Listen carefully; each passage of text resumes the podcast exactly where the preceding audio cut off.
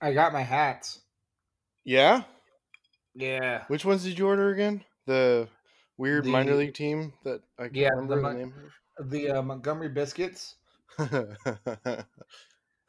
the Rocket City Trash Pandas. Yes! The Rocket the City Trash, trash Pandas.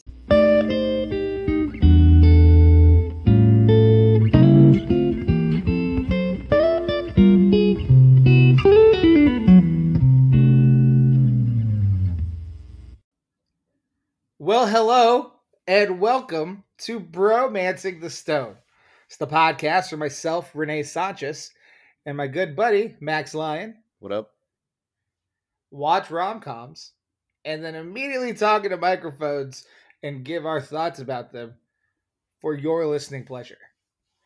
And Max Lyon, we're in the midst of this uh, never-ending quarantine. How are you holding up? God, I hope it's the midst and not the uh, beginning stages still. Um, I'm good. I'm good. I'm alive for our third episode of The Quarantine, right? Wait, this is our yes. third, right? Yeah. Yes, this is our third one. God, I. It's just weird how. It's so weird how much it changed life so quickly. Yeah, it has. Oh man! But at least we still it... have alcohol, and we still have yep. all the pleasures to get us through it. I've I've started calling alcoholic drinks during this time quarantinis. So I hope everyone's got a quarantini. The next time I, the next time we record, I'm gonna make sure I get some vodka and I'm gonna make a martini, and I will call it a quarantini for you. Yes, order it up. Luckily, we have alcohol delivery services on decky here in Chicago, so that's true. Oh yeah, I you, guess I could order. You can always it. Make it happen. Yeah, yeah. I mean, I do need to go grocery shopping, but considering I still have a few bottles of wine left in the house. Oh, you're good. I'm technically not out of food. Yeah. So you got you got fruit. You're yeah, good. I got fruit. Exactly. You know, it's it's liquid. It's it's you need liquids when you're fighting off diseases. Yeah. Um, one hundred percent. Alcohol disinfects, and yep, uh, it's one hundred percent. Fruit. I I yeah, feel yeah. like, you know, it's natural. It's get your vitamins. Like, I, I don't see anything wrong with this. This is a win-win right here. Yeah, win-win-win. Uh, speaking Wine of win-win-win, which is a quote from Michael Scott, played by Steve Carell in The Office, we watched another Steve Carell film this week, and it's one of my favorite films, and I'll go more into why I chose it. We watched Dan in Real Life, and oh, is that uh, the one you watched? Oh, I watched a different movie. What did you watch? Get Smart? No, I'm kidding. Uh, no, you watched. Uh, God, what, what was the one with the the DuPonts in wrestling? Foxcatcher. What? Or yeah. Oh fuck. He's in a wrestling movie. Um, well, kind of. So, uh, it was a. I don't know. It's, a, it's yeah. It was called Foxcatcher. So, it, so are we, going, are we going down a rabbit hole here? Yeah, I mean, fuck it. We're in quarantine, so we'll go down it real quick. God damn uh, it. Foxcatcher is a movie uh, that was actually uh, Steve Carell was nominated, I believe, for an Oscar in that film for for a uh, wrestling movie called Foxcatcher. Really? No. Here's the thing. It was based on a real life thing. It was a bio where um, there was this, uh, you know, the DuPonts. Like, have you heard of DuPont? Like paint and like. Yeah. Yeah. They're like old money. So one of the DuPonts, John DuPont was a, he was an heir to the DuPont thing. And he liked Olympic sports, but specifically he liked wrestling. So he would actually bring Olympic wrestlers to his estate, and he created this like wrestling training program on his estate. And Steve Carell played John DuPont. Um, and then there were two nineteen eighty-four Olympic U S gold medalist wrestlers, and Mark Schultz and Dave Schultz, who helped coach the wrestlers. And then there's this basically John DuPont like kind of went crazy, and then there was a, a murder. Um, Wait, what? Yeah. So this just it, turned it, into it, a, a, a true crime podcast? Well, it was a drama, this movie. We're talking about Steve Carell. Come on. Yeah, that's true. But I thought you said he, there actually was, like, this is a real family with, did it, was there really a murder? Uh, yes. Like, that was what happened in real life in the eighties. And then they made a film about it in two thousand fourteen. Damn. Okay. And Steve Carell played the the guy who went crazy. And he played a serious role? Yeah. And he got nominated for an Oscar for it. That's and that's because Steve Carell is a good actor. And we'll go more into that here in a little bit. But all right, well, uh, let's let's get back to the movie we watched. Yeah, which it was like, and that was part of the reason why I wanted to choose this. This is a film I've watched many, many, many times.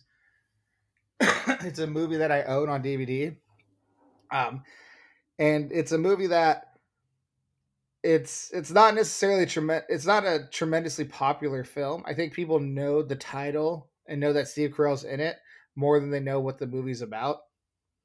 I would agree with that. Yeah, I mean, where, at least from my perspective, like, yeah, yeah, where they'll just be like, "Oh, Dan in Real Life." Like they they know that title, but they don't necessarily know the movie at all. Um, and so uh, I was, it was one of those things where it's like it's going to be hard to kind of fit it into the the podcast. Uh, I guess like the the movies that we do, because there's so many other movies that were like popular or that, you know, we know as like, I don't know, like, you know, when you think of like our age group, Forgetting Sarah Marshall was really popular amongst all of our friends. Like all of our friends have seen that movie and, yeah. and everything else like that. And it's hard to be like, let's do Dan in Real Life instead of Forgetting Sarah Marshall or something like that. But I finally saw kind of a, a way to fit it in after Crazy Stupid Love last week. No, I think so, I think it fits seamlessly.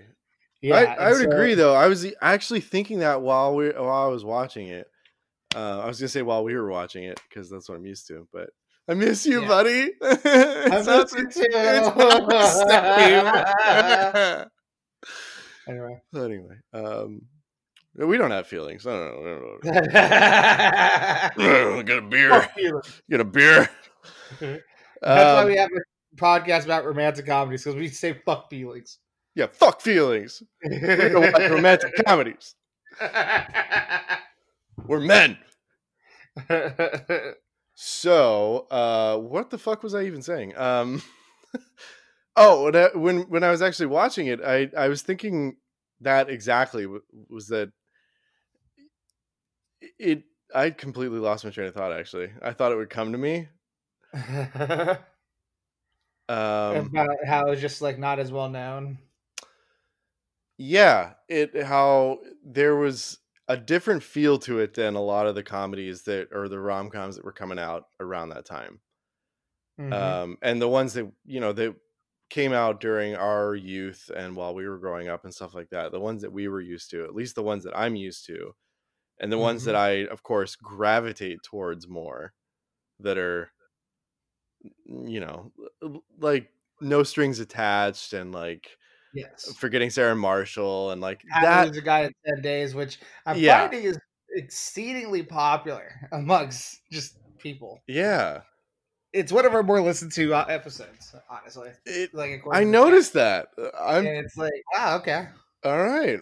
I mean, I mean, I ain't mad at it. It's not that bad of a movie. Yeah, it's not that. It's it's a it's a decent movie. I was actually decent, pleasantly surprised by it. Decent movie, I agree. Um. But yeah, I was thinking the same thing where I was like, this isn't this isn't a bad movie by any means, but I can definitely see where it gets lost kind of in the the translation for our generation anyway.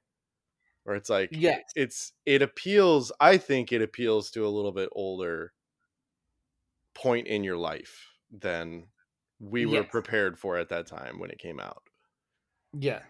Uh, yeah, and and that kind of goes hand in hand with uh my first memory of watching the movie. Yeah.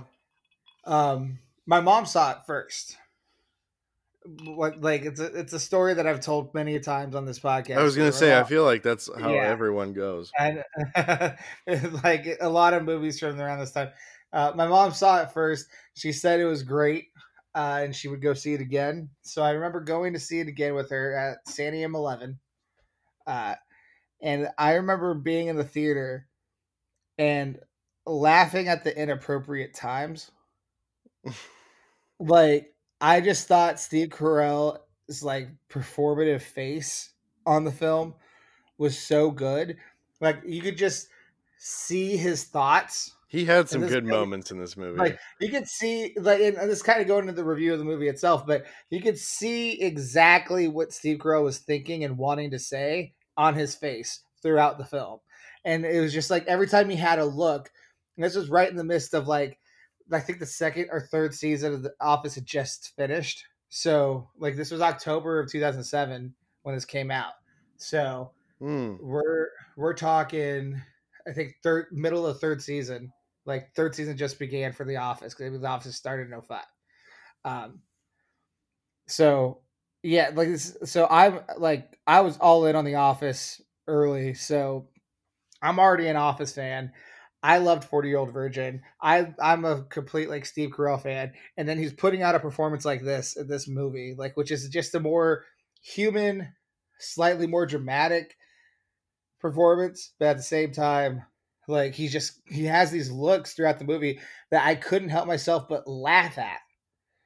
And I was laughing my laugh, which you guys have heard on this podcast, in a theater where these moments are not necessarily, like, laugh out loud moments. And my mom, even at one point, shushed me because I was laughing so hard at inappropriate times. She was just like, shh. Like, and I'm like, I can't help it. He's really good, and this is funny to me. Like, he, I'm just, and it was more, and it wasn't even like I was laughing at exactly what they were trying to say in the movie. I was laughing at how he was performing that moment. He's definitely, like, very expressive in this movie. He has a lot yes. of good, like, emotions and subtle things displayed through his expressions alone. Yes. And that's, uh, that's crucial, I think, to a good actor. I mean, I, I don't know. I, I wouldn't know, but mm-hmm. I would say that, like, from an audience's perspective, that's what I love to see, is, like, the stuff that goes untold. Like, yes. How many times did you grow up hearing about, like, oh, that, you know, if you ever flirt with someone, you got to keep in mind that body language is part of it. It's not mm-hmm. just what you're saying. Or if you ever, you know, go to an interview, body language is like ninety percent of what you're conveying to the interviewer. Mm-hmm. Like, that's what I want to see out of actors too, where it's like, I love the script. I'm going to love, you know, the acting itself, the physical acting, but I also want to see, like, the more subtle side of it. I want you to, like, make me forget about the rest of the world and make me just focus on the world you're creating in this movie. Yes. And the only way to do that is to be human about it. Like, yes. express. Don't just recite. You that I I'm so one hundred percent in agreement with what you just said. That is what I look for in movies all the time. That is that is like when when I think of movies, that's and when I think of, like, romantic comedies and just, like, basically, love and romance is a very human emotion that everyone feels and everyone yes. can connect to. So that whole part of, I want to go to where you're at in this world, like, what story you're trying to tell. Like, I understand, like, this isn't a new story you're saying. Like, this isn't a new situation. This isn't like we're, this is the same formula, but I want to just be in that performance. Like, perform and be human here. And I just want to see humans reacting within the situation. Yes, exactly. Yeah. yeah. Uh, so we'll go to the stats here. Uh, Dan in Real Life is a two thousand seven American comedy drama film directed by Peter Hedges, who also co-wrote it, um, and stars Steve Carell, Allison Pill, Juliette Binoche, Diane Wiest, John Mahoney, and Dane Cook. And that is how it's listed. I can't believe Allison Pill got listing above Juliette Binoche. That's kind of what I was wondering too. Like, Allison Pill is the oldest daughter of the three daughters that he has right. in the film. I I don't even know why she's even listed here. Like, she, of the three daughters, she doesn't get nearly as much screen time as the middle daughter, Kara. Oh, the middle she daughter, like, oh my God. Okay, yeah, we'll yeah. get into that. We'll, we'll, get, we'll, into talk that. Into we'll, that. we'll get into that. She doesn't get nearly as much screen time, and then she also doesn't play nearly as important of a part as Lily, the youngest, does. Oh yeah. She just has this stupid, annoying little uh, uh I want to drive storyline, and it's like, that was how is she the second build with that fucking story? Anyway, we'll talk about that. um, uh, the music was by Sondre Lerche. Uh, I mentioned Lurch. that I mentioned that separately because. Uh, you know, there's cool stories behind that. Um, the release date was October twenty-sixth of two thousand seven. Wait, there are cool stories behind that? The music? Yes. Oh, okay. Well, yeah. I assume that you'll well, elaborate on that later. Yeah. I okay. think, uh, so a little inside baseball here. I think for the cold open, I'm going to cut where you say you don't have tasty tidbits and put that at the very beginning. Okay. And then, and then people will know that I'm the one who will have tasty tidbits for this film. Yeah, Renee's got the tasty tidbits. um, I mean, you're you're we... welcome to uh to to partake in the tidbits segment. I don't mind. I know. I, I and sometimes I do. I've I've thrown little things in. I before. welcome it. Yes. Um. Because like, yeah, it... unless it's, it's some movies like the ones that I know well. I can provide a lot more tasty tidbits for, but yeah. we're, you know, we, we get in an uncharted territory sometimes, like this movie for me, where like, I'll look up some stuff, I'll do some research, and I'm just like not finding the same kind of juice. So I'm like, eh, yeah. eh, it's not worth boring people. But if you got some stuff, you said it was one of your favorites, so that makes sense that you got some stuff. Yeah. Um, and then how long uh, is this film? hour fifty.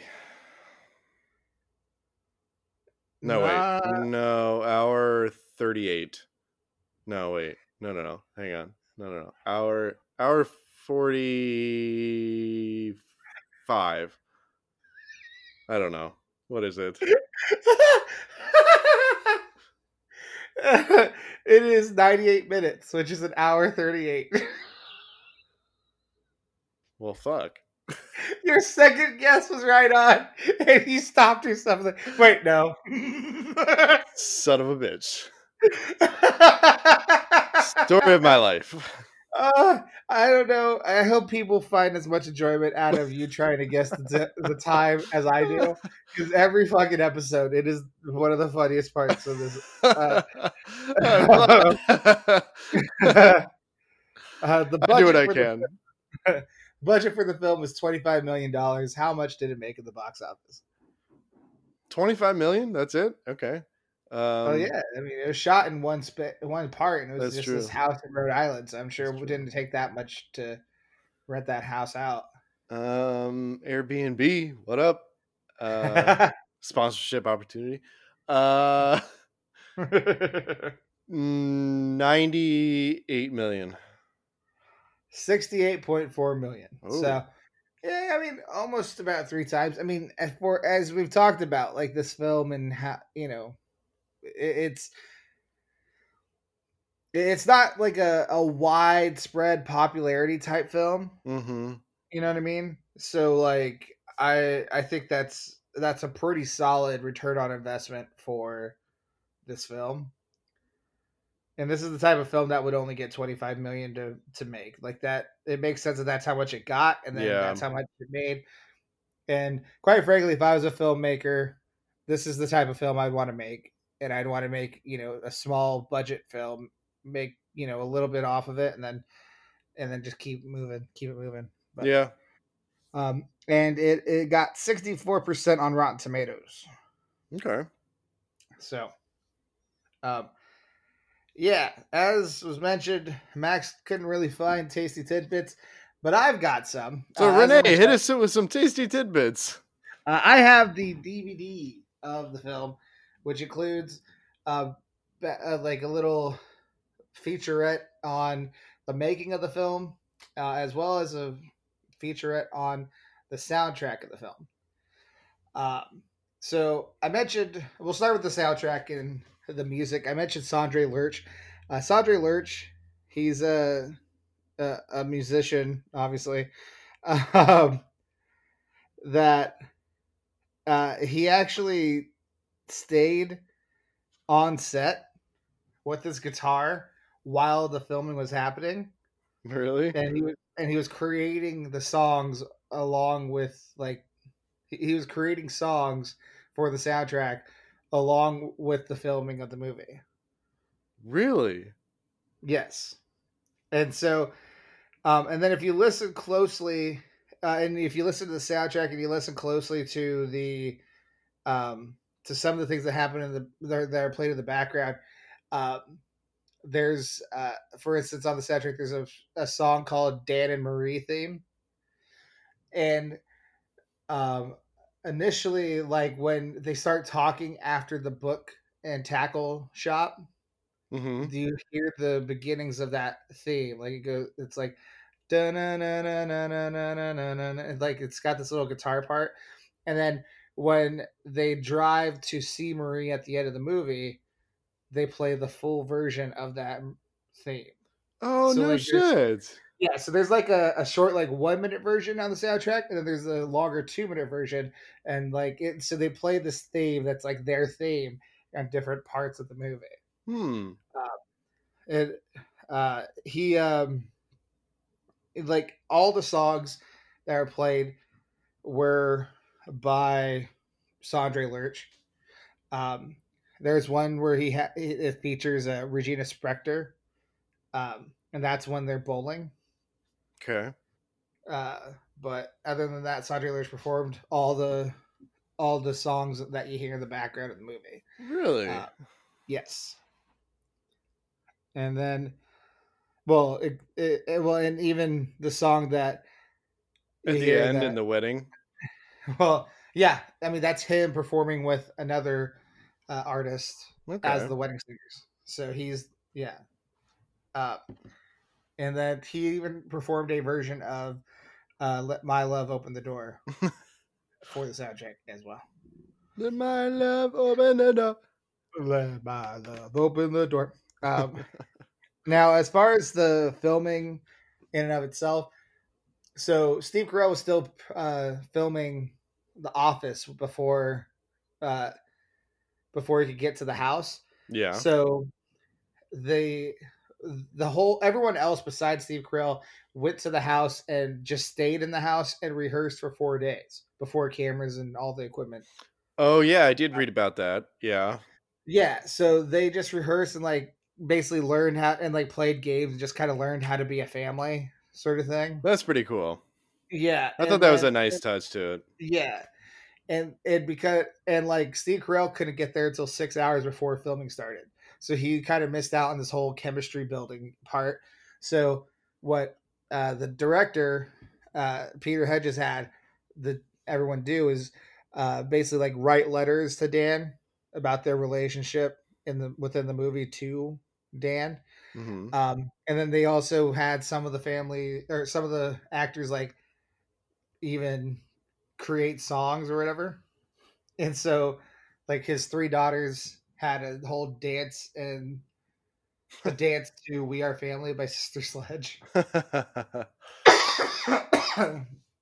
And yeah, I guess like when they performed it for Steve Carell, um, Peter Hedges says, I could see within twenty seconds he was their father. He was immediately there. Huh. Like and and so like they just had this whole thing where everyone was kind of like, I wonder how Steve Carell's going to react to this. And like he immediately just took to it, understood what it was, why they were doing it, and was immediately like, okay, we're ready to film this movie. Huh. That's cute. So um yeah, and then it's an actual house that they filmed out of as well. So they couldn't knock down walls or anything else like that. Right. So they literally had to choreograph everything when it was like with so many people there.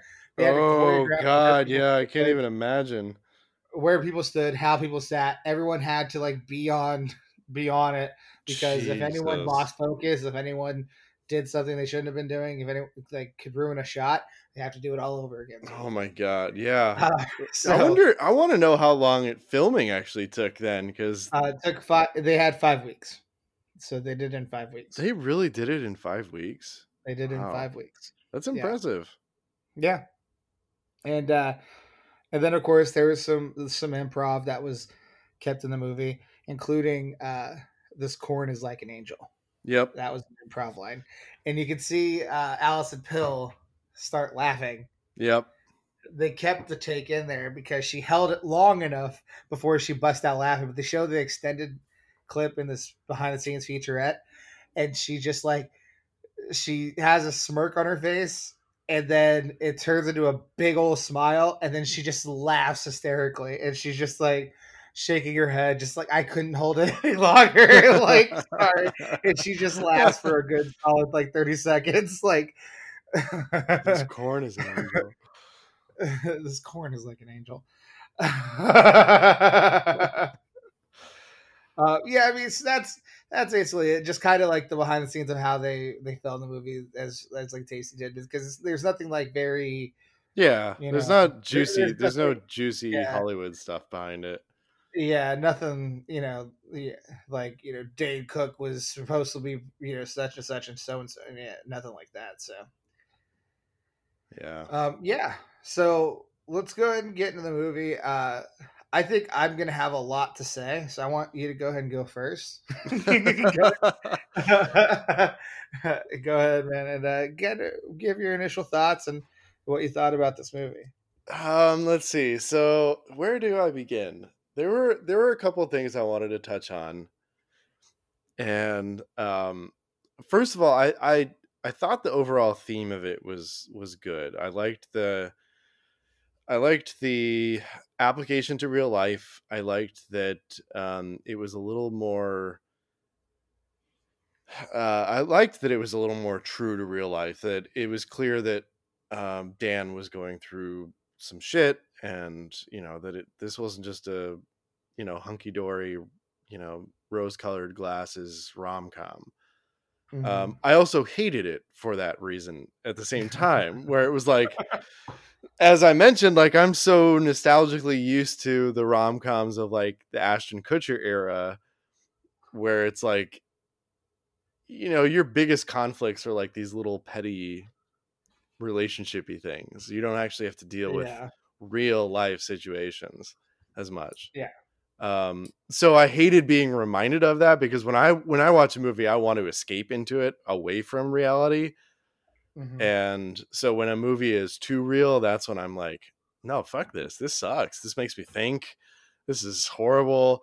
This makes me feel too many real shit emotions. Like, um, so I loved it and hated it for the same reason, which was, which was strange.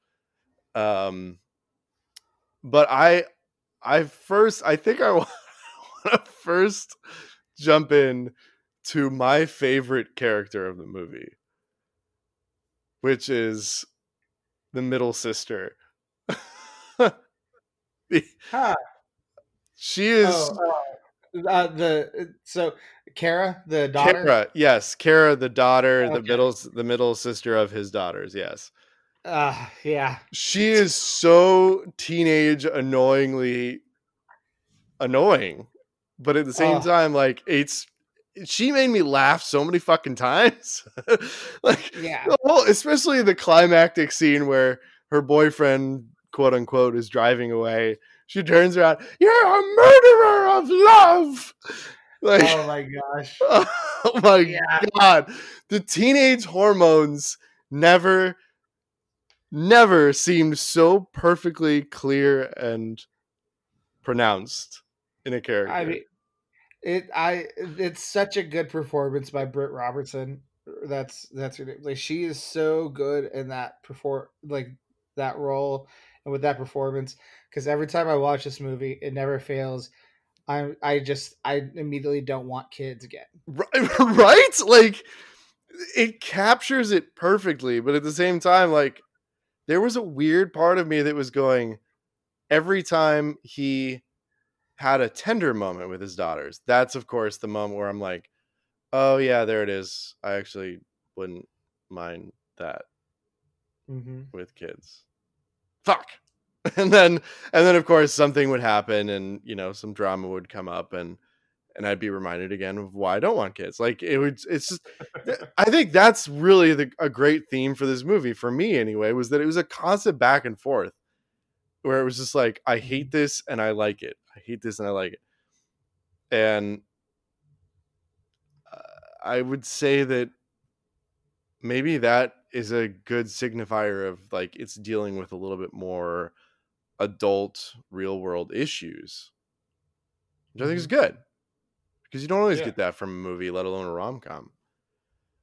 Yeah. Um, did you have a favorite character? Because you usually I, do, right? You usually have like yeah, some. I mean, well, like the supporting when, characters it, in this were really good. I think. Like I agree, and I, I would, I would, and I would give that to what I mentioned about how they all rehearsed and and kind of yeah. grew as a family. Um, so yeah, I, I would say I do have a favorite character, but at the same time, it's not as pronounced as like with films that I'm not a huge fan of. I oh, don't okay. get a lot out of. Okay. Like Crazy Stupid Love last week, you know, I mentioned it was, it was the friend Liz mm-hmm. that I, that was like easily by far bar none the, the favorite character. Here in this movie, I would say my favorite character is probably, is probably Clay. The he's the brother who said you need to unclaw. Oh yeah, he's pretty funny. I, he's... Yeah, that brother I thought was hilarious. Um, that's that's I, the brother I would be. The brother that just wants to be in like off in his own little like secure space. He's got the wife. He's got the family. Like he's just he cracks cracks the jokes. He's, yeah, and then uh, every now and then he comes like, over and cracks the jokes like, and the fucking when he, they uh, they have the stretch after the whole workout thing, and he's like, "Oh, that's a good stretch. Maybe you should do that to me later." Yeah, he does. um, and that actor, I, I found out a little more about him. His name's Norbert Leo Butz. He's won two Tony Awards for really best actor. Um, yeah, for. Uh, one, his most recent was for Catch Me If You Can back in twenty eleven. So no shit. Yeah, he's a very successful Broadway actor. Uh, huh. Because I'm like, man, I haven't seen this guy in, in anything after this movie. Like, where did this guy go? Like, because he's pretty good. It's like, oh, he's just killing it on Broadway. Oh. That's where he went. Uh. um, but well, he transformed yeah. pretty well to uh, the screen. Yeah, I agree. And yeah, it just. Hmm. Okay. Uh, all right. Um, I mean, if you, I've, I've got some more theories or not theories, but like opinions, but I'll, they they should be saved for the end. So I'll go give, for it. Launch into it. I'll I'll give just like a, a general overview, and then. I'll kind of go into parts I feel like it should be highlighted, and then just kind of ask what you think of those parts. Works for me. Because there's so many little things and little scenes that I love in this movie. Um, yeah, I love this movie. Um, I've seen it tens and tens of times. Just like we have tens and tens of listeners. I've seen this tens and tens of times. So uh, if, if you had to pick like one big thing you loved about, like, is there a, is there a core like thing it, that makes you love it? Steve Carell's performance, it, Steve Carell's performance. It's, and it's, it's just performances in general, but especially Steve Carell's performance. He is so good in saying things without saying things in this movie. He they shoot he his face and the reaction well. Whenever they have a separate shot to catch someone's reaction, they catch it in such a way that so much is explained with just a look. And it's um and that's something that I feel rom-coms, especially more modern ones, forget. Like the reaction shot of someone can say so much more than just yeah. like telling it. So well, that goes like, back to the body language thing where it's like, that's yeah. part of, that's a huge, huge part of relationships, whether it's just uh, like, whether it's romantic or just really simple daily interpersonal relationships. Like it's the body language is such a key component of any of those. Mm-hmm. And we never, it's so subtle. We never even realize it when we're actually in the situation. Like, you just react to it. Like, you see someone's facial expression when they react to you, you mm. just make so many subconscious minor reactions to that. And it's always, and like the first initial thought and reaction to something is your true thought. You can yeah. then cover it up with like, oh, reasoning and this and that. And pretense like, and, and yeah, and societal like, yeah. stuff. And yeah. And you can find a way to hide your true feelings. But it's that first initial ping, that first initial face you make, that first initial thought you have. That's your true uninhibited thought of what's going on there. And when you catch, when you take the time to have an extra shot to cut to of someone seeing something, it does so much, especially in this one where it's just like, he has this great beginning with Marie at the bookstore, and then they're at the house. And then, you, you know, Dan is kind of, he kind of puts himself down initially. Just, I think that's just more of, he's been out of the game for so long that it's hard to pump himself up as far as like a a desirable partner. Mm-hmm. So it's these extra shots that give of Marie seeing him that help explain her attraction to him, because his attraction to her is obvious. Yeah, everyone's attracted to him, so, uh, but like the big one is when they come back from the run, uh, Marie and Mitch. Yep, and Dan wants to take his daughters out to wherever, and then they go, and then he ends up taking those two kids along with his youngest daughter to like the lighthouse, or they end up at the lighthouse because everything else is closed. um, which we we has, can relate to that. Has, which has the funny part of him just when they go try to go bowling, and then they just cut to him saying, "Kids, there's going to be disappointment." like it just it, yeah, it's just the way they do that, I think, is great. Um but when he picks up the two kids and they it, he's like carrying them to the car, and she has come up from the hill and she sees him carrying those kids. Yep. And she just has this look on her face like, wow, like look at him being a dad sort of thing. Yep. And Like, and you can just kind of see her ovaries burst in that little shot right there. And it's just like, oh, that's what, like, she sees him for, like, the man he is. Like, the, the you know, the caring, fa- like, the caring man who cares for others and is, is there, like, just the adult human yeah. man that he is, you know what I mean? It, Chicks dig a responsible adult. Yeah, and so... it's little performative things like that throughout the film that you can just see, you can read, and you can infer upon that don't or that aren't necessarily like thrown in your face. You can just kind of see them. You know what I mean? Um, yeah. When like I even saw something new for the first time this first on this latest viewing, which was when he wakes up at the very beginning of the movie. He's sleeping on his side of the bed still. Yep. He's not taking up the whole bed. He may have like the letters for his advice column on, on, you know, his ex-wife or well, his, uh, well, his wife's side of the bed yeah. would have been, but he's sleeping completely on his side of the bed still. And it just kind of gives the idea of, okay, this is where he's at. Like this is, This is Dan in real life. He is still sleeping on his side of the bed. He's still kind of hung up on the loss of his wife. Yeah, there was some definite symbolism.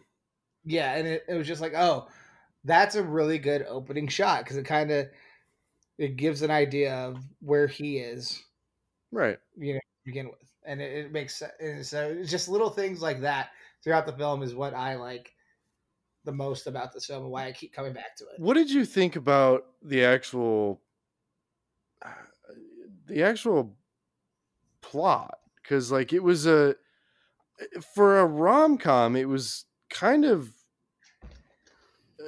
complex, or well, not complex, but it was it was different. Like it wasn't just you know two people meet, fall in love, have complications, rekindle it, realize why they love each other. Live happily ever after. it was, it, it dealt with a lot more like unique and um, gray area kind of situations where like we've got on the Dan side of things, we got someone who's recovering from the death of a spouse mm-hmm. that he's said apparently was his, was really his other half. Like it was someone that he truly yeah. felt was his soulmate. Like the line that his dad, played by John Mahoney, shout out Doctor or shout out Martin Crane. Martin Crane, yeah, I was waiting for uh, uh, what, yeah. what's the dog's name? Fraser. Um, uh, Fraser. No, the dog, not. Oh, Eddie. Eddie. You're yeah. waiting for Eddie to show up. yeah. Um, um, like he says when they were walking on the beach, he's like, "I know you always say when, uh, when you found her, it was like winning the lottery, and you'd feel greedy if you tried again." Yeah. So we've we've got that where it's like that that's that's unique, but that's also mm-hmm. relatable, like mm-hmm. to a point. Um, yeah. Like not everyone goes through that, but and hopefully not many do. But the ones that even the ones that don't can kind of at least sympathize with it a little bit. And then we've also got this this situation where the person that he falls for is his brother's girlfriend. Like that's just a weird, like we got some complex little like intermixings here and all this like background of these plots. So what what did you you love this movie? What did you think of all that stuff for a rom-com? Well, it, it's it follows the formula uh, where there the formula itself is, you know, love interests. Uh, you know, with Hollywood, it's usually, you know, heterosexual love interest, but it could be, you know, homose- homosexual as well. It could be whatever, but love interests, you know, meet cute, like you meet in a cute way at the very mm-hmm. beginning. Then all of a sudden there's some sort of complication, barrier, barrier or complication, have to overcome that obstacle. It may include a, You include a climax where you're broken apart, and then the res- resolution is you come back together. Right. That's that's rom-com formula one oh one. You're right. It did follow that formula. Yeah. The, and so it follows the formula, but it but the way that it followed the formula was different. And it goes back to the analogy I always use about when you're like cooking a recipe. You're like, if you're making a, a meal, like I always come back to fried chicken. Like, you know, exactly it's fried chicken, but fried chicken's going to taste different based on the extra stuff you put in the, the batter, the extra stuff you put in here and there. If you put a little extra here, put a little extra there and things like that, the, like it's going to come out tasting different. It's going to come out looking different, and it's going to come out, you know, being different than the other, you know, stuff you see out there. You can take something and make it your own with just little bits here and there. Right. And so this film does it in a way where, you know, they have the, the meet, the meet cute, but then she's taken. So, you know, he's like, well, damn. And then she's at his family reunion. Oh crap. Like that's the whole, so now you've created the whole conflict. You've created the obstacle. Is that he's stuck in a house with her, like this girl he can't have. Um, and then what also helps with this is that it allows them to actually get to know each other. So being in the house together, not only, so you just kind of fast forward through all the dates that you would have because you're stuck in a house with someone yeah. for that time frame. So you don't worry about like first date, second date, third date, living in a house, all this other sort of stuff that you would go with that other rom-com. They end up going through all that, being stuck in the same house. And then from yeah. there, and yeah, and then from there, it just, um, you know, it, it, they have the, you know, the, the climax where they kiss, he gets punched out by Mitch. She right. realizes he's caused issues with the family, and then they, you know, come together at the end. Um, so it, it follows the formula, but it does it in a way that is unique, I think. Um, I would agree and, with that. And that's that's what I search for in rom-coms. I um, and that was something that if they didn't come out in the same year, like No Strings Attached and Friends with Benefits, they kind of found a new way at that time of doing the same sort of thing, where it's just yep. like, okay, Friends with Benefits is kind of more of a, it was, it was a more prevalent thing in like two thousand ten, but it was still kind of new ish. So like by twenty eleven, when they, these like films were coming out, it was more, it was a more widespread accepted thought of just banging with, without complications. Right. Um, and so they used that to kind of be the new unique way of, uh, of, you know, coming together. Right. I wouldn't be surprised if there's going to be some sort of quarantine rom- rom-com that comes out of this whole thing, where all of a sudden, like, or just, uh, you know, what are those things where, uh, well, I mean, it kind of would fall into like the, the movie Two Night Stand, which is a, on Amazon Prime. It's not, it's a pretty good movie, but at the same time, you know, I don't think we'll probably do it for this. It would be way, way down the line, but it's a movie where there's a, these two people, you know, these two young twenty somethings connect via like online dating. They have a one night stand, but then they're in New York and it's around New Year's Eve. There's a huge snowstorm that basically locks them in. So then they're stuck together for another night. Mm. Sort of thing. So I could see like a quarantine comedy or, or rom-com where it's just like, there's like a one night stand or some sort of thing where all of a sudden now they're stuck inside and have to like ride out quarantine together, and they barely even know each other, sort of thing. Well, um, that is, that is something I do like about rom-coms in general, is that they follow, if they follow like a similar, the similar formula, mm-hmm. but they take a unique spin on it where they, they apply it to something in real life. Mm-hmm. Because not every, not, not every, rarely are you ever going to find some romantic situation where it's just going to be cutesy and like, you know, all these cute dates and like you, you come up with the big gesture and like all that stuff. Like, that's not life. Life is about improvising. Life is about adapting to the moment. That's what being human is. And what better way to express your humanity than than with something as basic as love in a situation that is complicated by real life? And that's what I love about rom-coms. And and I agree, this one took a, a unique spin on it, where like you have an opportunity to find someone to to to share experiences with, to have a connection with, but of course it's complicated by real life. Mm-hmm. And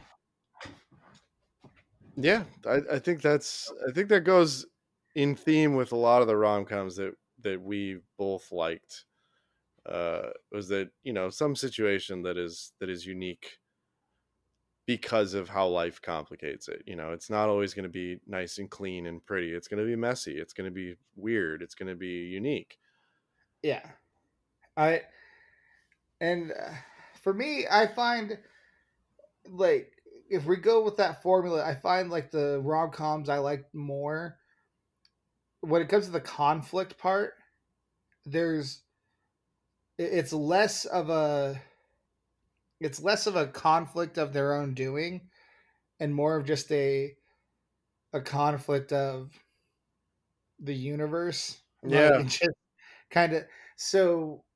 I think of like when Harry Met Sally and they decide to be friends, sort of thing. Like that's just that are like, or No Strings Attached or Friends with Benefits. They, you know, decide they're just going to stay friends, sort of thing. This one, it's more of a, oh, his, she's going out with his brother. Can't really do much about it. And I think of like How to Lose a Guy in ten days. They're both lying to each other.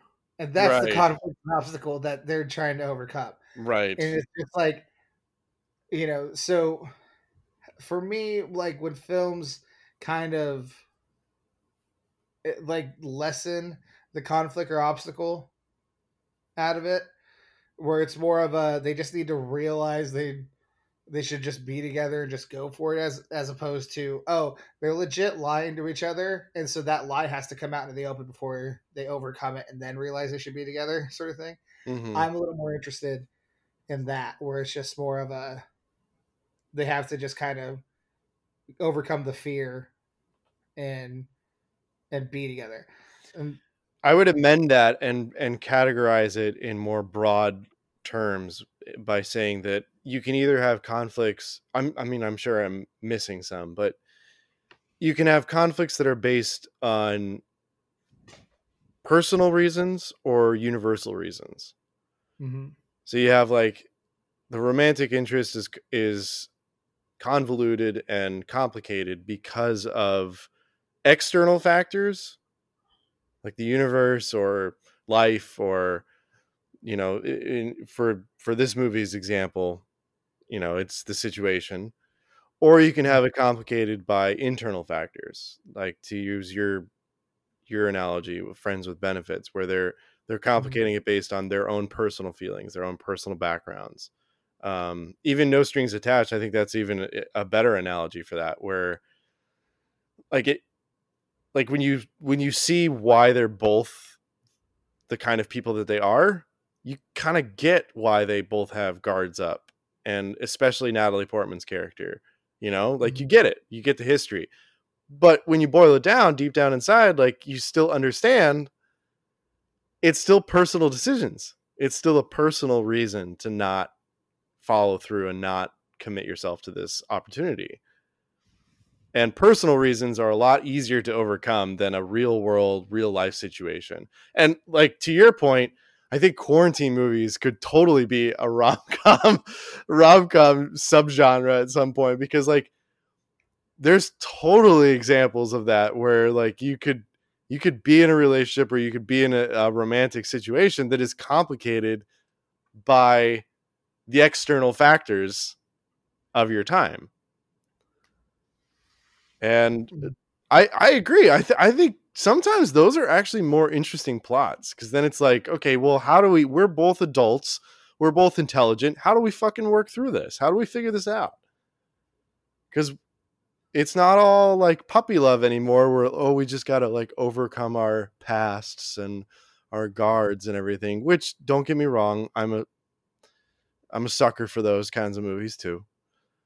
But sometimes like, Sounds like sometimes when you know, you know, and then you just got to like overcome the external obstacles. And sometimes that can be a really interesting plot as well. So that, that's yeah. my, that's my broad overview of that, but yeah. Yeah. That's fair. Um, uh, I just realized, uh, not all the songs played in the movie were, We're by Sondre Lerche. There's uh, you fucking liar.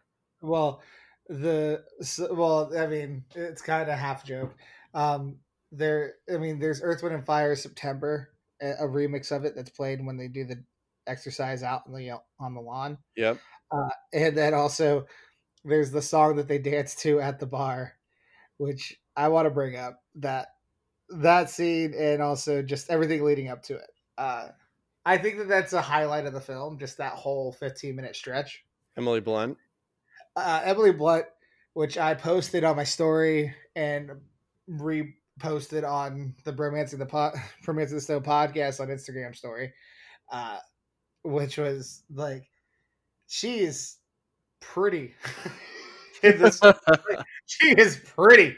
My gosh. Uh, this was the first film I'd ever seen her in. Uh, And yeah, it was, yeah, I thought that, like, yeah, like, I just love, like, I, like, by all means, continue. I'm just, I'm just enjoying yeah, this.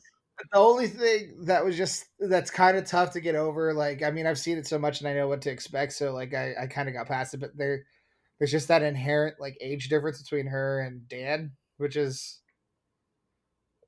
a little odd. Better than that, um yeah I mean, there's a few things that are odd about that whole the whole that whole part of the movie, like the, honestly, the whole thing about Dan and Marie still kind of creeps me out. The fact that he was Mitch's, or that she was Mitch's girlfriend. Like, like I get it that it's a plot device, but it's still, it's still weird. There's still something in me that's just like, it's creepy.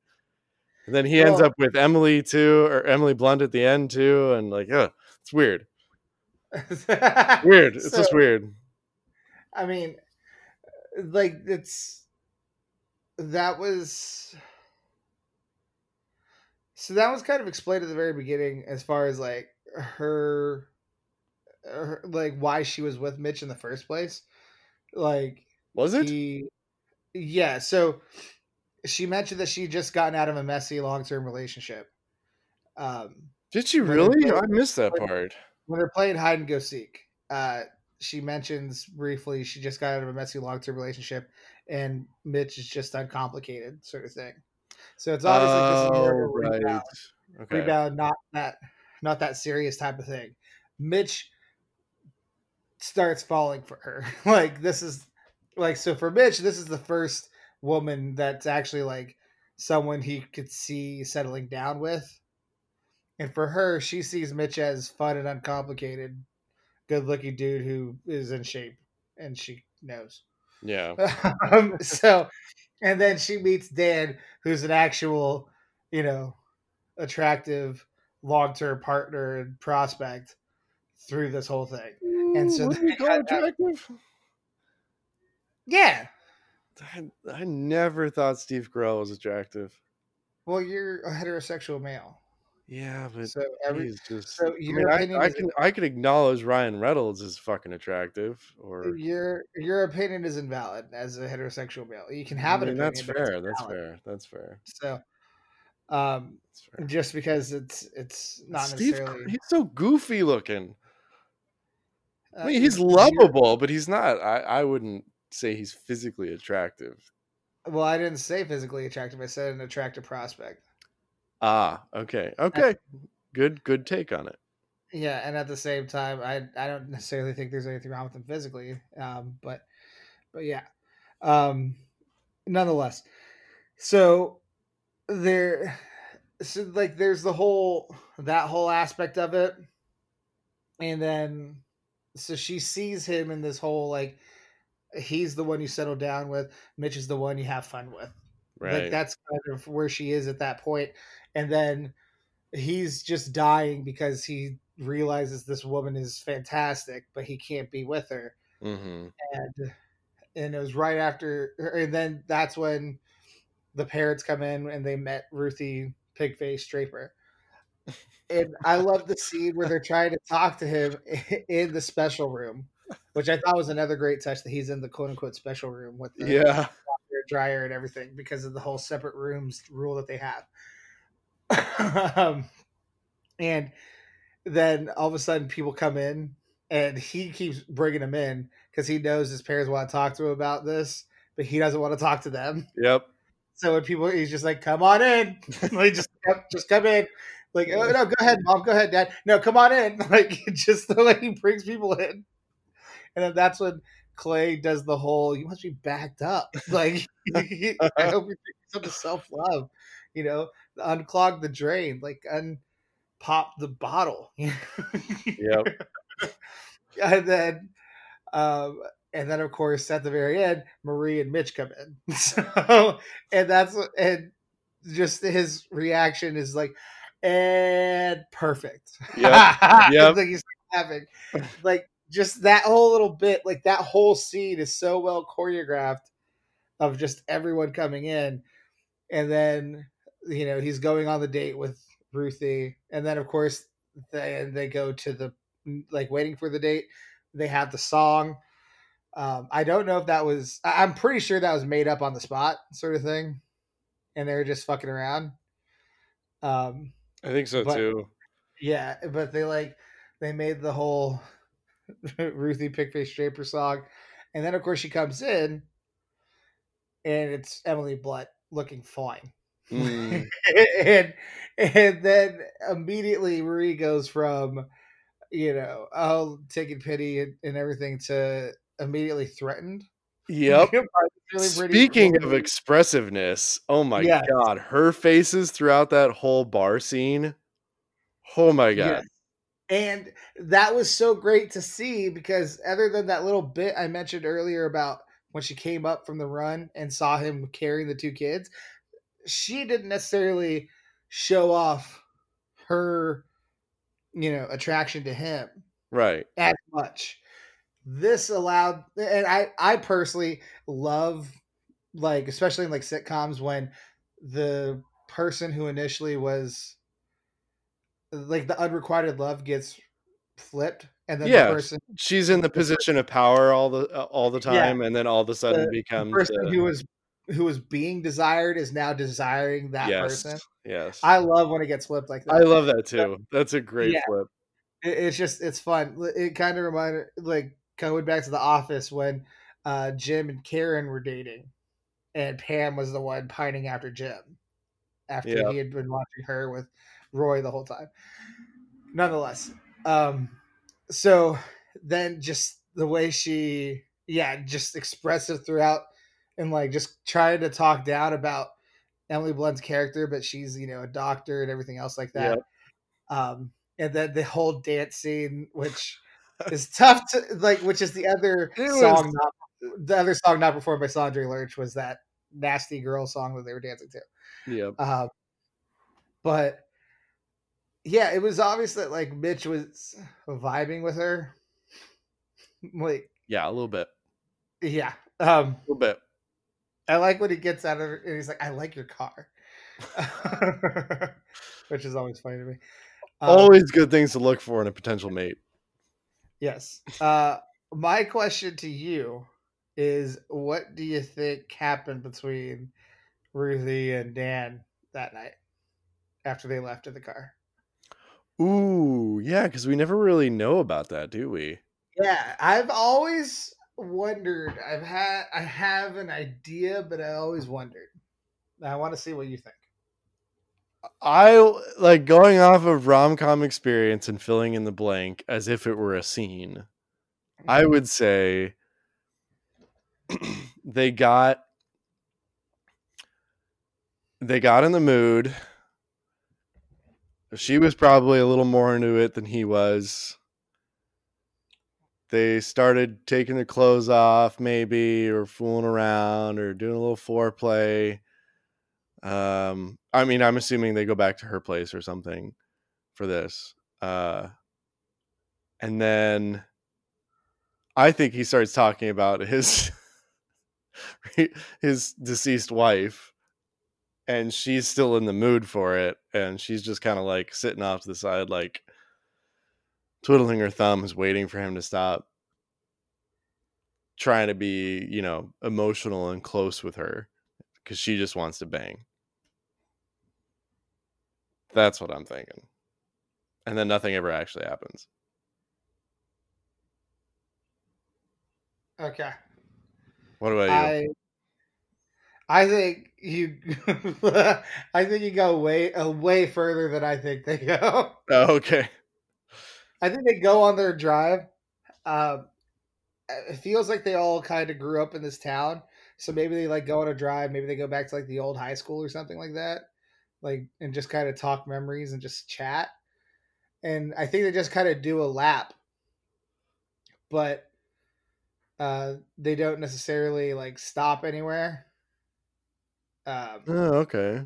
You know, and she, she's kind of getting a vibe from him, but he was kind of doing that for Marie's sake. Once Marie's gone, he kind of realizes, I'm not into her like this. I think she's cute, but I'm not. And like, she obviously has a, you know, a, uh, a track infatuation with me because of my column and everything, but I'm not really trying to take it there. Mm. So he, I think he chats with her while they're driving, but he, they never stop. And then he has her bring him back, gives her like a, maybe a good night kiss on the on the cheek, and then just heads into the house. Okay.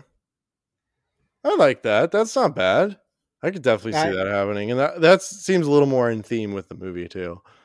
Yeah, that's just the vibe I get from the whole thing. I think it was more of a, you know, like as they say when he starts to dance with her, that there was something holding him back.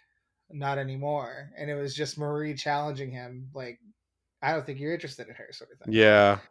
It's like, if you, if that's what's bringing you into it, when you take Marie out of the equation, it's going to go right back to it. Yep. Like, he, he never once wanted this.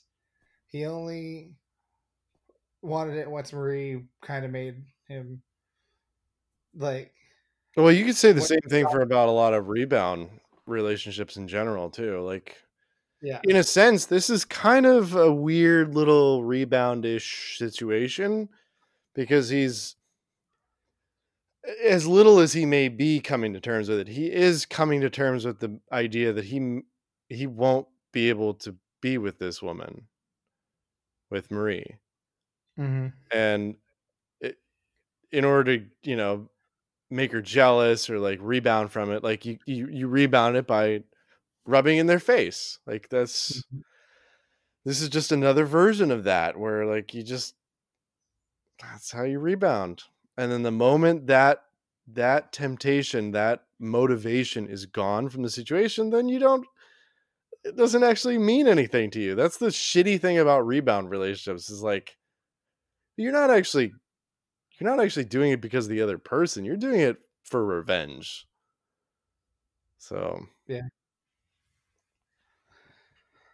Well, um, yeah, uh, but of course that leads to the whole pancake scene, and yeah, which, is, which I thought was just hilarious. The yeah, the burnt pancakes that he just like looks yeah. at her while he eats. That was hilarious. Yeah, yeah. More of a like, fuck off, you know what this is, like yeah. Like you you're the one who's with Mitch right now, and it's just like, and so you have no reason to be mad at me. Yep. And you you know what happened, um and then of course that leads to the the flirting thing, which once again the daughters just continually talk down on him, which I hate. Yeah. Like, like she'd never be interested in you. Like, shut up, Al- Allison Pill, oldest daughter. You don't know. Oh, teenage daughters. I'm so glad I don't know what that is like yet. Oh, gosh. I couldn't imagine at this point. Um, ugh, I could not imagine. Yeah, I really can't. Like, Uh, shout out to all my pals who have kids right now. Yeah, seriously, to all the dads out there right yeah. now. To, no, no, no, no, not not just dads. I don't know why I narrowed it down to one parent. To all the parents out there, yeah, that have but, teenage daughters, like we may, we we definitely don't fully understand what you go through. Dog, I'm waiting for like. Literally thirteen years from now, when like Matt and Andrew and like all of our friends. Oh yeah, have teenage daughters. Oh man. Oh goodness, I can't. Those guys are fucked. They're gonna be. Love you. They're gonna be the frontiersmen that that that blaze the trail for us, and then when, if and when we ever have kids, we'll be like, oh, so now I know what to do. Yeah. Don't do that. Don't you can, don't you do take, that. You can take the when out of that with me. I I do not want kids. Yeah, I've I've my most of my life I've never wanted kids, and it wasn't until like recently that like I just started thinking about, oh, it might be kind of nice someday. And then I realized I'm thirty-two and go, oh, someday might actually have to be someday soon. Well, you're not a female, so you're, so we don't have a, you know, yeah, but still, life. I don't want to be forty years old shacking up with a twenty year old. Like that's, you know, my it dad. Doesn't have to be, uh, we're, we're, we're going way off topic here. Um, so, uh, parents. Yeah. Uh, and then, yeah, we, and then we lead into the talent show scene, which is also preceded by the whole scene where uh, he finds the middle daughter kissing her boyfriend, which we discussed And then the scene in the room where he he's like, what don't I understand, Kara? How, you know, whenever you're with this person, you know, you can be your best version and everything else. I didn't notice until like a few viewings after my initial viewing that they could hear him. And Marie is sitting there hearing him say all this. And it was just like, oh. So like, it, it, you know, it takes a few viewings to see how much is said without being said. Like, yeah. How these things. But like, his speech there is heard by Marie. So she gets how he feels. Right. About it. And then that leads to the talent show, where he decides to play guitar for the first time since his wife died. Mm-hmm. And then the, you know, let my love open the door whole thing, which is a great scene of just like how he just gives himself into the whole performance. Yep. Yep. How he, and how he has to carry Mitch through it, because Mitch is stupid. Yeah. Mitch, like, that's a perfect encapsulation of Mitch too. Where it's just like, he has this grand idea, but then when it comes to like actually executing the idea and planning through it, he just kind of is like, you play the guitar. I don't know the words, but I'm going to sing really hard at the end. Fucking rookie mistake right there. Or, like, if you're going to make a grand like, gesture, you make it one hundred ten percent. Okay. You yeah. Come to your boy Max, and I'll hook you up with the insider information. We'll do some research. We'll make this shit count. Says the guy who didn't have tasty tidbits today. Um, yeah, because tasty then... tidbits are not the grand gesture, Renee.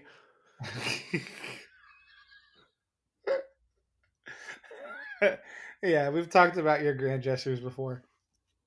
The fuck does that mean? Uh, well, I I could hear that. You may not be in the room with me, but I could hear that tone. we do, We've talked about it on a previous episode. Yeah, and my grand gestures are the stuff of legends. And creepy. What? How is it creepy? I hate you.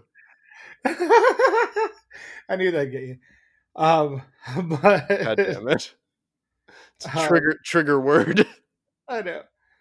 And this all leads to basically Dan getting with Marie at the bowling alley, and it leads to the kiss of the hill, which is what I'm trying to kind of move ourselves toward. There's only well, one I don't kiss want to move there. I'm just kidding. I don't care. Yeah, there's only one kiss in the film, and it's them in the bowling alley. Oh yeah. After they get the spare. I think it's romantic as fuck. Bowling alley, best place to make make out. Like, with the lights and all alone, it actually kind of works. It worked. Like, it worked. Yeah. It wasn't bad. It was. It, it, it worked. It's a great setting. They're obviously having fun with each other. This is their first like actual like out in public, quote unquote, like date that they're having. Besides like when they were talking after the bookstore, and it's just. They're just so flirty and everything, and it's just like, this is, it just made sense. Like, everything leading up to the actual kiss made sense. Now the yeah. actual kiss itself wasn't great, because it was just a little like a bunch of pecks. There was no like deep kiss, and then of course they were broken up by their family yep. or by his family, which also wasn't great. I would give the kiss a B plus though. I think the lead up, the flirty, the lights, the music, like everything around the actual kiss was fantastic. The actual kiss itself wasn't as passionate as I would like. Hmm. But I think that's more of probably just an actor's choice than anything else. I don't think... Uh, I think Steve Carell it, probably didn't want to fully commit to the kiss. Probably. In real life. I would... Carell. I would agree with uh, your reasoning. Definitely. I like the lead up to it. The situation was kind of cute. Like, it was, it was a, it was a nice kind of like nostalgic moment where like trying to imagine them, or at least him back in, you know, his hometown, like at the same shitty bowling alley from the hometown that he probably grew up bowling at. Like, I can relate to that. Like, growing mm-hmm. up in Corvallis, like there wasn't a whole lot else to do in high school besides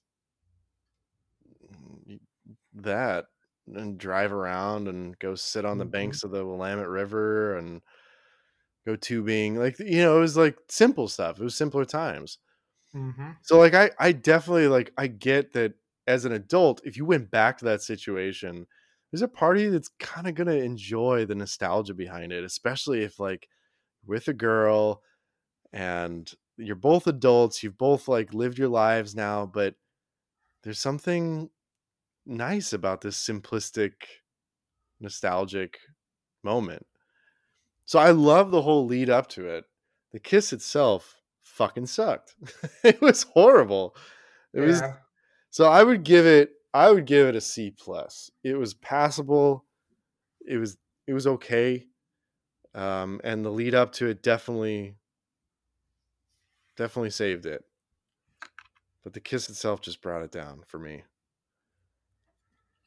Yeah, that's fair. I, yeah. I mean, th- that's that's totally fair. Um, and as far as what happens after Ever After, yeah, do you have one? Yeah, I thought about it, and I think Dan and Marie are still together, of course.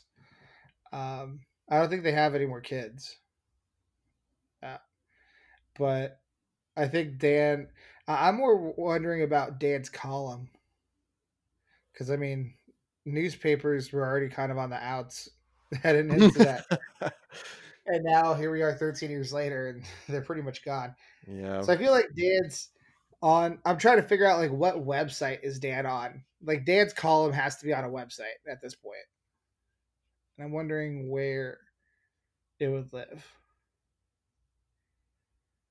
G Q. I mean – yeah, there's no um, Cosmo. But yeah, I feel like Dan's probably just like, uh, uh, you know what? I think Dan writes another novel after mm. he's found three. He writes another novel, and that novel finds a little bit more of an audience. There you go. I like that. Than the first one, and so he has more than you know one edition. Than he has more to work with now too. Exactly. He has a better understanding of love, so he can write a novel about it. Yeah, well, well, I mean, or you mean like an actual novel? A, a better, like, well, a better understand. Well, I mean, we don't know when he wrote that first book, uh, if he was already with his first wife or not. Um, oh, that's true. But nonetheless, I, I, I think he wrote another novel and it found more success. That's okay. Okay, that's what I would say. What happens ever after, and then also, I think Mitch and Ruthie don't last. No, you don't say. I was so rooting for that. Also, I think Kara does get knocked up by Marty. Jesus! Marty, and I think Marty doesn't stick around to take care of the job. Oh my god! But they, Jesus, shit got dark. Hey, like, look. High school love is is stupid. Like, don't ever anyone who is in high school right now listening, just don't get involved. Just fucking just punt, just punt relationships out into like toward the end of college when, when you're a little bit. Just punt it. Just you know, oh, defer to the second half and wait till later in life until you can get into relationships. Because all you can do is fuck up your life by trying to get into relationships at a young age. Hey, I didn't. Okay. But I will agree that high school relationships are a fucking joke. Like, I mean, the one that I had was was no joke itself, but like, you don't know shit when you're in high school. Like, yes, the emotions and the like the the hormones that are running through your system, like, it's so cliche to say hormones, but it's so true that like you have such a vague, tiny understanding of the world at that point in your life that what little you do understand is so potent. And like it, I, I feel like when you're in high school, it's like looking at it's like looking at a pixelated version of life. Like, you're only seeing bits and pieces. It's like it, it's like if you took, you know, when you you have the monitor up, like you have your computer booted up and it's it's full full resolution and everything, and then you start a program that asks you to like boot it up in two hundred fifty-six colors, and it just boots up in like the most contrasting, shitty, pixelated looking quality. That's what high school emotions are like. They're like the most raw, broken fragments of adult emotions they can possibly get, but they are still emotions. That's not under or downplaying them, but like, oh my God, it is just nothing but raw crap that just completely negates any sort of knowledge you could possibly get about adulthood at that point. You're just, your hormones just run wild, and it, it just, there's no controlling them. You just kind of have to live through it. Fucking high school. Jeez. Ugh. God. Thank God we all survived that. For real. Well, I, uh, I think shall we get into the ratings? Yeah. I mean, it's not a surprise here. Mary, I marry it. I marry it. It's legit a top five movie of all time for me. I don't care. I, like, it just is. It, it it is. It always will be. I thought so since when I Dude, first saw it. This is our it. podcast. You don't have to justify it. Just yeah. When I first saw it, I uh, immediately loved it and had it in my top five, and it's still there to this day. Right. What about you? Um, I would. I personally didn't really like the movie that much. Like, it's not I, for a rom-com, I wouldn't put it up there very far. Um, but that's not to say that it's bad. Like, like I said, for me personally, I I don't. It's not my kind of movie. But I can also acknowledge that it is a, it is a movie worth watching. So I would give it a fuck. Because it is definitely worth watching. There's some good stuff to take away from it. Um, it's got some good relationships, uh, themes, and um, aspects to it. It's more of an adult rom-com, like we've already touched on. But um, I think the most redeeming part of it for me actually was was the like. There was an under. There was kind of an undertone, like a, there was a theme, but it was less obvious that I liked, that came out right at the end. They made it obvious at the end when he said, I want to talk about plans. And he's narrating over the, the very end of the movie. And they sum it up with, if there's one thing we should tell our kids, it's, uh, yeah, I don't even remember what he, what the first part of the quote was, but you know, that we shouldn't. Like the, You know, the, but he says the, you know, thing we should tell him is plan to be surprised. Yeah. Don't, don't make, don't make, if you're going to make a plan, plan to be surprised or something like that. Yeah.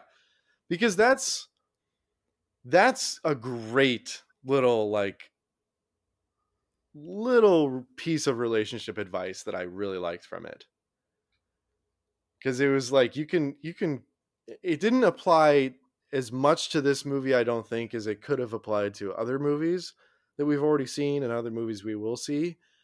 But the whole idea of making plans, I, you know, we've already touched on it with, you know, the grand gestures and stuff like that. Like, love makes you want to make plans, whether it's, you know, plans to win someone over or plans for the future with that person, you know, sharing your life with that person. Even if you marry that person and you do share life together, as we see from Dan's character, there's no solidity in that necessarily. Nothing's a given. Nothing's a guarantee. Life could change at any moment. So I love that little aspect of it, that like, cause I fucking make plans all the time. You know that. Like, I'm yep. a huge planner. I love a good plan. I write shit down all the time. It has to make sense. But no matter how fucking hard I try to con- control the situation, there's always going to be something that goes awry. And you just, like, that's kind of just part of being human, part of living. You just kind of have to roll with it. Mm-hmm. And when the opportunities arise and present themselves, you just kind of have to jump on them. Like Dan does in the movie, where it's like, nothing about it fucking makes sense. There's no plan. It's, it's not logical. And a lot of it seems very wrong, but at the same time, you can't deny what's going on between them. And you just kind of have to go with it. It's part of life. And I loved that. So for a movie that I I personally didn't like, there were a couple redeeming aspects. And that was, for me, that was a big one. I liked that little, I always try to find like the little subtle lesson in there. So I like that. So I'd give it a, yeah. I'd give it a nice middle ground. Like you got to see it once. All right. Well, preferably not when you're in high school. Man, I mean, I saw it when I was a uh, shoot. I was a sophomore in college. Okay. Yeah, I I saw it. Uh, That's what it was. That's why my mom saw it before I did, because I was that was fall two thousand seven, so sophomore year of college, um, and then when I came back for Thanksgiving break, mm. that's when my mom, that's when my mom and I went and saw it. Okay. So Thanksgiving break how, is a good time to see movies. I forgot about that. How, that's why I was at Santiam eleven, because it was already like out of like the main Lancaster movie theater. Yeah. And then to, yeah, so. All right. There you go. Well, uh, so you can find our uh, show, social medias at uh, Bromancing the Stone Podcast at Instagram. I mentioned that earlier. And, of course, it's B R O M A N C I N G T H E S T O N E P O D C A S T. We couldn't have created a shorter name. I mean... Uh, B T S podcast would have made people think it was about the the Korean, you know, the K-pop group. Uh, Not everyone so, knows about the K-pop group. Everyone knows about the K-pop group more than our podcast, dog. Like, our podcast is not more popular than the K-pop group. How dare you? It is what it is, Speak man. The I'm, truth. I'm, a real, I'm a realist when it comes to this shit. Um, you can find our Twitter at Bro the Stone Pod. And that's B R O T H E S T O N E P O D. Uh, you can find my Twitter at Supermarket Sweep without the E in super. So S U P R, Market Sweep. And you can find my Instagram, Relusa eighty-eight, R E L U S A eighty-eight. And then Max. You can find me on Instagram at The Lionhearted, T H E period L Y O N H E A R T E D. Perfect. And then we mentioned that we're going to do Harold and Kumar for four twenty, but I... forgot that there's a week before four twenty, so it's gonna be your choice. Oh yeah, okay. Uh, it's gonna be your choice again. Okay. Then we'll do Harold and Kumar, and then we'll go to my choice again. Um, so uh, okay, let me look at yeah, the and of here. Course, once again, I didn't tell you beforehand, so okay, we still have we still have a decent list to choose from. So I'm gonna go. Oh, yeah. I'm gonna take a brief look at it here. God, we actually have some damn good movies left on the list. Oh, we got some bangers. Yeah, we got, we got some a lot really good movies left on the list. I mean, yeah. Um. Wow. Okay. Yeah. There are there are quite a few good ones. Um. For some reason, in my limited mind, I thought we were starting to run out of like our favorites, kind of thing. No. Um. Like, well, there's a lot of like bangers like that I haven't necessarily like seen in a while or seen right. at all. There's also um, a few on here that like that are our favorites that we haven't done. So like yeah. it's not like we've actually mixed it up pretty decently. I'm proud of us. Um, yeah. um well shit. I'm tempted to do I'm tempted to do an older one, but I think I'll save that. Um I mean No, I, I do want to do an older-ish one, but not as old as I was originally thinking. I think... Should we head back to the nineties? I think so. I think I'm going to go with... Ooh. Okay, I'm going to need your help with this one. Because okay. I'm, I'm torn between two. Okay. So I'm thinking either Sleepless in Seattle or You've Got Mail. Ah, I fucking knew you were looking at Sleepless in Seattle. You knew I fucking I, I, I knew you were. You, so here's here's you know what? No, no, I've already decided. Let's do Sleepless in Seattle. Yeah, that's that's really the one I want to do. go chronological order. And you know what? I'll go ahead and lay it out for the rest of April for everyone. We're going to do Sleepless in Seattle.